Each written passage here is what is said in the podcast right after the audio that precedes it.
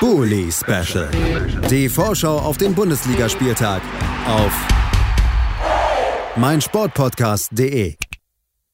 Herzlich willkommen zurück zum Bully Special auf meinsportpodcast.de. Wir sind immer noch am Samstag und wir sind immer noch um 15.30 Uhr unterwegs. Das sechste Spiel in unserer Besprechung zum 17. Spieltag. Das ist das Duell zwischen Leipzig und Bielefeld. Heimspiel für RB, die am vergangenen Wochenende allerdings das erste Mal unter Neutrainer Domenico Tedesco nicht siegreich waren. Es gab ein Unentschieden für die Leipziger spätes Gegentor von Augsburg. Die konnten also einen Punkt sammeln. Das dürfte auch den Gegner an diesem Wochenende vielleicht geärgert haben, denn Augsburg auf Platz 16 nur einen Tabellenplatz von den 17. von Bielefeld entfernt.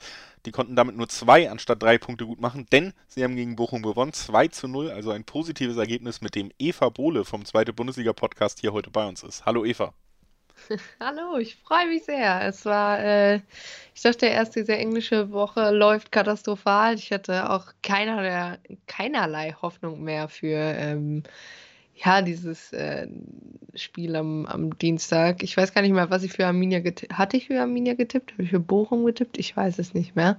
Ähm, auf jeden Fall äh, habe ich ja auch gesagt, ich könnte nicht mehr länger 0-0 tippen, wenn solange es äh, halt schief geht. Ich sehe da, dass du Du hattest da bestimmt deine Hand im Spiel am Wochenende gegen, gegen Hertha.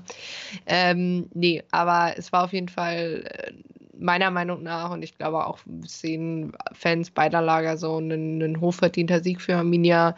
Ähm, man hat eben wieder das geschafft, was ich vorher die Wochen immer angesprochen habe. Gut den Bremern, den Bremern, den Gegnern das Spiel nehmen. Es ist Weihnachten, ist, nee, ist nicht gut für. Ich komme aus Hamburg, da ist Bremer und Gegner quasi synonym, also ja, ich habe es direkt ja, verstanden. Ist in Ordnung.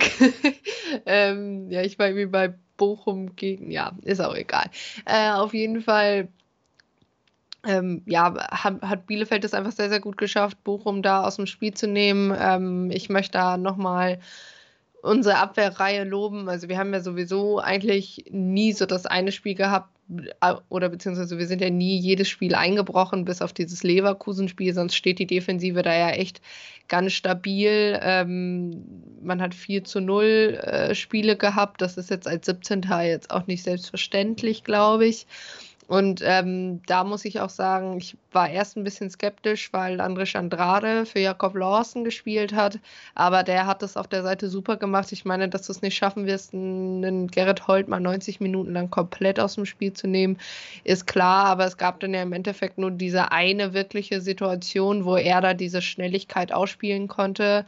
Ähm, weil das das einzige Mal war, wo äh, Christopher Jay ihn da auch in Szene setzen konnte. Vorher hat mir das richtig, richtig gut gefallen, wie offensiv man eigentlich schon angefangen hat zu pressen, aber auch wie die letzte Abwehrreihe sowohl Brunner als auch Andrade da, da immer wieder gut rausgerückt sind. Also bei Andrade war es ja wirklich so, der, ich glaube, der hat 18 Zweikämpfe gewonnen oder so. Und das ist echt, das ist richtig, richtig wichtig gewesen, weil man so Bochum halt irgendwie, ich glaube, die hatten zwar drei Schüsse aufs Tor, ähm, das war eben dieses Holtmer-Ding, wo Ortega gut, gut steht, gut lange stehen bleibt und dann eben rechtzeitig runtergeht. Ähm, dann, ich glaube, in der zweiten Halbzeit äh, nach Fehler von Pieper war es, glaube ich. Ähm, dieses, äh, oh, ich habe vergessen, wer, ich glaube auch Andrea J mit dem, mit dem Schuss und dann halt einmal ähm, noch, äh, schon wieder Bockhorn, ähm, wo, wo da aber auch aus kurzer Distanz äh, Ortega relativ schnell die Arme hat und das dann irgendwie so halb wie so ein Basketball-Move irgendwie abklatschen lässt.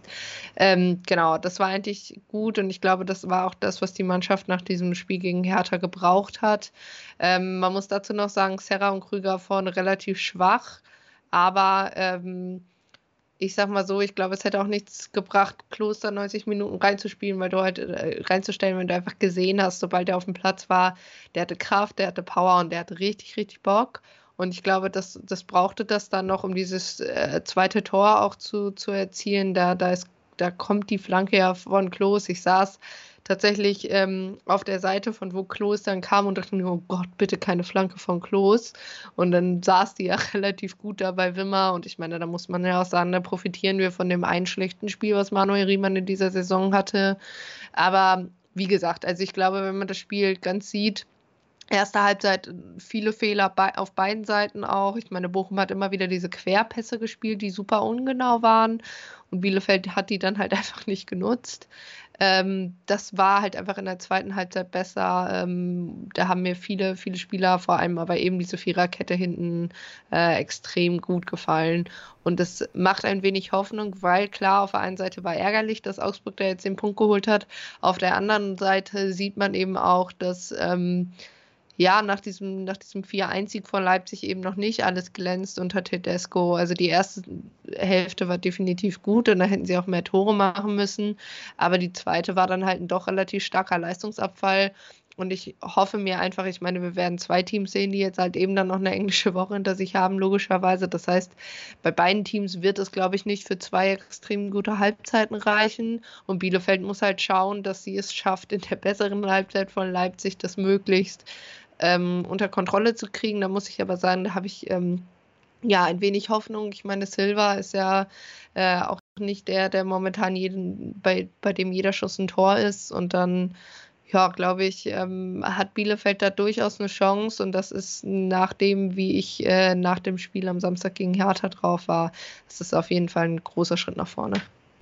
Das äh, freut mich schon mal persönlich auch für dich, dass es da positive Anzeichen gibt. Äh, jetzt im Duell gegen Leipzig direkt kurz vor der Winterpause, anstrengende englische Woche. Wie sieht es denn da beim Personal aus? Wie erwartest du die Bielefelder aufgestellt in diesem Duell? Ja, also äh, Lawson und ähm, Chibora werden weiterhin fehlen. Das heißt, äh, so viel Alternativen hat Kramer da hinten drin nicht. Ähm, ich bin mal, also ich sag mal so, auch wenn ich nicht hoffe, dass das bedeutet, dass die überspielt sind. Ich hoffe, dass die, die Viererkette da hinten so bleibt. Ähm, Idee wäre halt sonst irgendwie einen der, der beiden Innenverteidiger rauszunehmen und Giramos reinzustellen.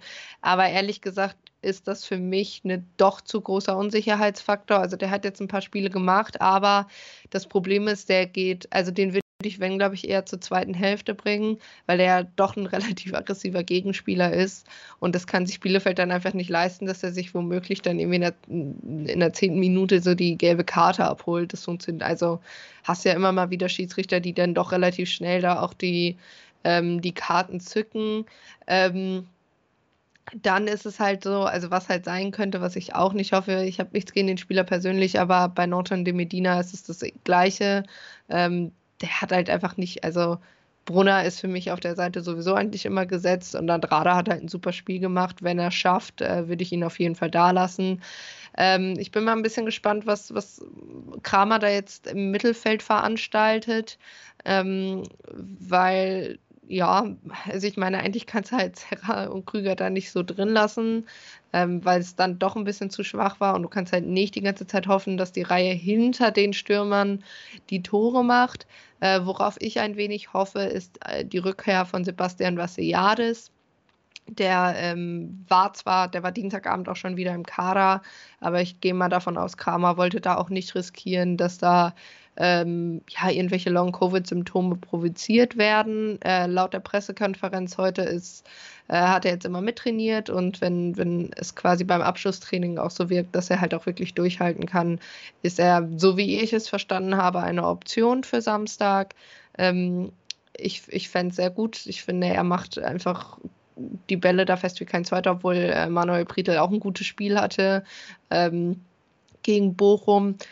Äh, und sonst, ja, ich glaube, ich, ich würde tatsächlich mal einen Doppelsturm Klos Serra sehen wollen. Ich glaube, dass es beiden helfen könnte, die sich miteinander mitziehen. Ähm, gut, Lasma hat sich halt einfach durch sein Tor gegen, gegen Köln ja so ein bisschen empfohlen, war jetzt gegen Hertha natürlich jetzt auch nicht der Heilsbringer, aber gut, das, das Spiel haken wir auch einfach mal ab. Ähm, von daher, ich bin mal gespannt. Ähm, ich hoffe, dass wir irgendwie mal in der Winterpause jemanden holen, der Standard schießen kann. Also so langsam ist es auch nicht mehr lustig. Also es ist ein bisschen kontraproduktiv, einen Trainer zu holen, der Standard trainieren soll, aber dann kann diese Mannschaft keine Standard schießen. Höhepunkt war, glaube ich, das Ding von Wimmer, das direkt ins Aus ging Dienstagabend. Ähm, daher bin ich mal gespannt. Ähm, aber ich sag mal so, Leipzig ist momentan eine dieser Mannschaften, die eher da unten mit drin, also was heißt eher da unten mit drin, aber einfach von den ähm, aktuellen Leistungen nicht zu den, zu den Top-Mannschaften gehört. Ähm, jetzt mal das 4-1 ausgerechnet und so ein bin ich einfach mal gespannt. Auf der anderen Seite hat Bielefeld sich halt eben gegen diese Top-Teams immer ein bisschen besser verkauft. Und äh, generell muss trotzdem, wie ich finde, da jetzt auch mal die, die, das punktetechnisch gezeigt werden. Und eigentlich muss man jetzt mal schauen, dass man einfach den zweiten Sieg in Folge einfährt, um diese Winterpause auch gut nutzen zu können und nicht wieder dazu stehen, so ja, wir haben jetzt ein Spiel gut gespielt und jetzt haben wir wieder ein Unentschieden oder sogar eine Niederlage, ist halt blöd gelaufen. Ähm, ich glaube, das ist auch relativ klar. Ähm, du bringst mit einem Spiel bringst du keine Unruhe in einen ganzen Verein, aber du berückst auch keine generelle Unruhe mit einem Sieg. Das ist einfach so. Dann lass uns noch gemeinsam tippen, ob der zweite Sieg zur Beruhigung beitragen kann. Was glaubst du, wie geht es am Ende aus? Ich bin jetzt einfach mal kurz vor Weihnachten äh, gefährlich optimistisch. Ähm, ich hoffe, es wird so ein, so ein dreckiger 1-0 Auswärtssieg. 1 zu 0, der Tipp von Eva Bohle vom äh, zweite Bundesliga-Podcast, nicht erste Bundesliga-Podcast, Entschuldigung. Und ähm, ja, mein Tipp ist bei diesem Aufeinandertreffen ein 2 zu 1 für Leipzig. Ich glaube, die gewinnen doch zu Hause wieder, weil die individuelle Qualität dann doch nochmal ein ganzes Stück größer ist als bei der Arminia. Ich bedanke mich bei Eva Bohle, dass sie heute bei uns war. Danke, Eva. Immer wieder gerne und ähm, ich glaube, das war das letzte Mal für dieses Jahr, ne? Das ist richtig. Deswegen bedanke ich mich natürlich auch für dieses ganze Jahr, das du hier mit mir Nein. verbracht hast im Bully Special. Vielen Dank, dass du nee. öfter da warst. Ja, immer gerne. Ich wollte mich nämlich gerade bei dir bedanken. Ähm, ich glaube, wir alle wissen es als, als GästInnen, äh, ist es, glaube ich, manchmal auch immer dieses, gerade wenn der Verein nichts Neues anbietet, denkst du dir ja auch manchmal so, Gott, was erzähle ich denn jetzt?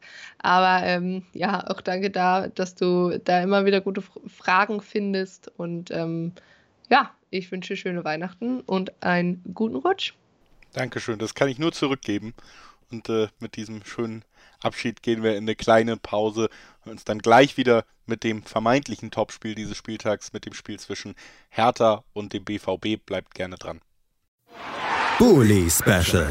Die Vorschau auf den Bundesligaspieltag auf meinsportpodcast.de.